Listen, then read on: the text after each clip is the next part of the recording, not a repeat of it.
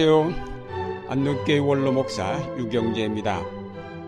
마태복음 17장에 변화산 이야기가 있습니다.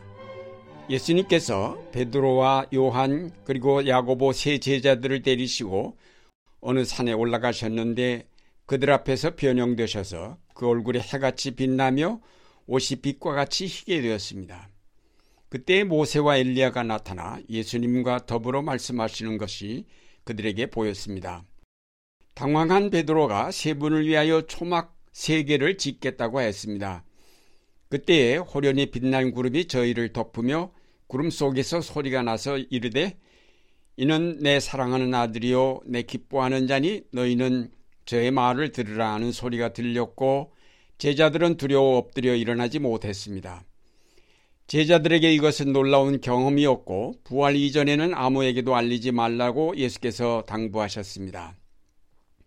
오늘 우리는 이 변화산 이야기가 뜻하는 것이 무엇인지를 잠깐 생각해 보고자 합니다.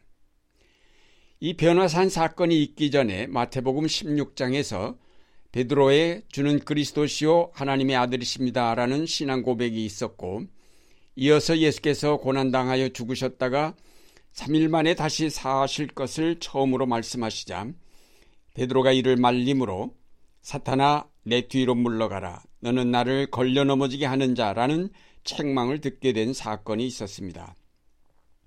이런 일이 있은 지 엿새 후에 변화산 사건이 있었습니다. 이 변화산 사건은 따라서 베드로의 고백을 확인하는 자리가 되었습니다. 베드로가 고백한 대로 예수님은 그리스도시며 하나님의 아들이심을 분명하게 알게 하신 사건이었습니다. 특별히 5절에 보면 구름 속에서 들려온 이는 내 사랑하는 아들이요 내 기뻐하는 자니 너희는 저의 말을 들으라 하는 소리를 통하여 예수님이 하나님의 아들이시라는 사실과 고난받아야 할 하나님의 종임이 확인되었습니다. 제자들은 사실상 모순과 혼란에 빠져 있었습니다. 예수님이 하나님의 아들이신데 왜 그가 고난당하여야 하는지를 이해할 수 없었습니다. 하나님의 아들이라면 전능한 분이요 그가 고난 당할 이유가 전혀 없다는 것이 제자들의 이해인데 예수님은 갑자기 제사장들과 서기관들에게 붙잡혀 고난받고 죽임을 당할 것이라고 하시니 서로 모순된 논리일 수밖에 없었습니다. 그리고 또 사흘 만에 다시 살아나리라고 하신 말씀도 무슨 뜻인지 이해하지 못하였습니다. 이런 모순과 혼란에 빠진 제자들에게 변화산 사건은 이 모든 의문에 대한 확실한 답이 되었을 것입니다. 그러면 예수님께서 변화산 사건을 통하여 제자들에게 보여주려 하셨던 것이 무엇이었을까요? 앞에서 지적한 대로 예수님이 하나님의 아들이심과 고난받아야 할 하나님의 종이라는 사실 이외에 두 가지 의미를 찾아볼 수 있습니다. 첫째는 모세와 엘리야가 나타나 변형되신 예수님과 함께 그의 죽음에 대해서 말씀하셨다는 사실에서 예수님은 율법과 예언 속에 나타난 대로 오신 분이라는 것임을 알 수 있습니다. 이것은 대단히 중요한 신앙 고백입니다. 마태복음이 특히 유대인 크리스천들을 독자로 하였다는 점을 생각할 때 이런 신앙 고백은 더욱 중요합니다. 유대인들은 예수님이 구약에서 예언된 메시아가 아니라고 주장하면서 그를 십자가에 못 박았기 때문에 이 유대인들에게 예수님이 바로 구약에서 예언된 메시아임을 증명하는 일이 무엇보다도 중요하였습니다. 마태는 복음서 곳곳에서 구약 성경을 인용하면서 예수님이 행하시는 일들이 그 말씀대로 이루어지고 있음을 기록하고 있습니다. 또 마태복음 1장에 기록한 족보는 무엇보다도 바로 예수님이 아브라함과 다윗의 혈통을 따라오셨음을 분명하게 보여주기 위한 의도에서 기록되었습니다. 변화산 사건은 율법의 대표인 모세 그리고 예언자의 대표인 엘리야와 함께 말씀하신 예수님이 바로 구약 성경이 예언한 메시아임을 분명하게 보여주는 그림이었습니다. 예수님은 구약 성경에 나타난 계시나 신앙과는 별도로 새로운 계시, 새로운 신앙을 우리에게 주신 것이 아니라 그 모두를 포함하면서 통일시킨 새로운 복음을 우리에게 주셨습니다. 그러므로 예수 그리스도 안에서 하나로 어우러진 하나님의 구원 역사가 완성되었습니다. 구약의 율법이 지향했던 하나님과의 언약, 그리고 예언이 바라보았던 새하늘과 새 땅이 예수 그리스도 안에서 성취되었음을 뜻합니다. 둘째로 변화산 사건은 오늘의 삶과 죽음 이후의 삶이 통일된 하나의 세계임을 보여주었습니다. 변화산에서 예수님은 변형되시어 그 얼굴이 해같이 빛나며 옷이 빛과 같이 휘어졌다고 했습니다. 칼빈은 그의 주석에서 그의 신성의 가시적 형상이라고 했습니다. 다시 말해서 우리의 육체와 다른 부활 후의 완전한 몸을 뜻하는 것이라고 봅니다. 예수님께서 십자가에서 돌아가셨다가 부활하셨을 때 그는 완전한 몸을 입으셨습니다. 그래서 문이 닫혀 있는 방에도 들어오시고 갑자기 그 방에서 사라지기도 하셨습니다. 변화산에서 변형은 바로 완전한 몸으로의 변형이었습니다. 또한 거기에 함께한 모세와 엘리야도 형체를 가지고 나타났습니다. 구약에서 보면 엘리야는 죽지 않고 바로 하늘로 들려 올라갔습니다.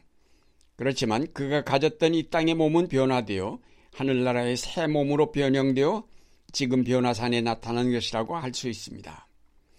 모세도 마찬가지로 이미 죽은 사람이지만 지금 변화산에 나타난 것은 그가 부활하였고 새 몸을 입고 나타난 것이라고 하겠습니다. 결국 이 변화산의 세 분의 모습 속에서 제자들은 죽음 후의 세계를 보았습니다. 그런데 중요한 것은 바로 엘리야가 죽지 않고 승천한 것처럼 예수님도 바로 변형되어 그 얼굴이 빛났고 옷이 휘어졌습니다. 엘리야의 승천이나 예수님의 변형은 지금 우리가 살고 있는 세계와 죽음 후의 세계가 완전히 다른 두 세계가 아니라 하나의 세계임을 보여주신 것입니다. 아니, 둘로 나뉘어서 막혔던 담을 헐고 하나의 세계로 만드시려고 예수께서 오셨고 그래서 십자가를 치셨습니다. 예수님의 십자가는 지금 우리의 삶과 죽음 후의 삶을 갈라놓았던 죽음의 권세를 깨뜨리시고 하나의 통일된 세계로 만드셨습니다. 그것을 변화산에서 미리 보여주셨습니다. 여기에 중요한 부활 신앙이 담겨 있습니다.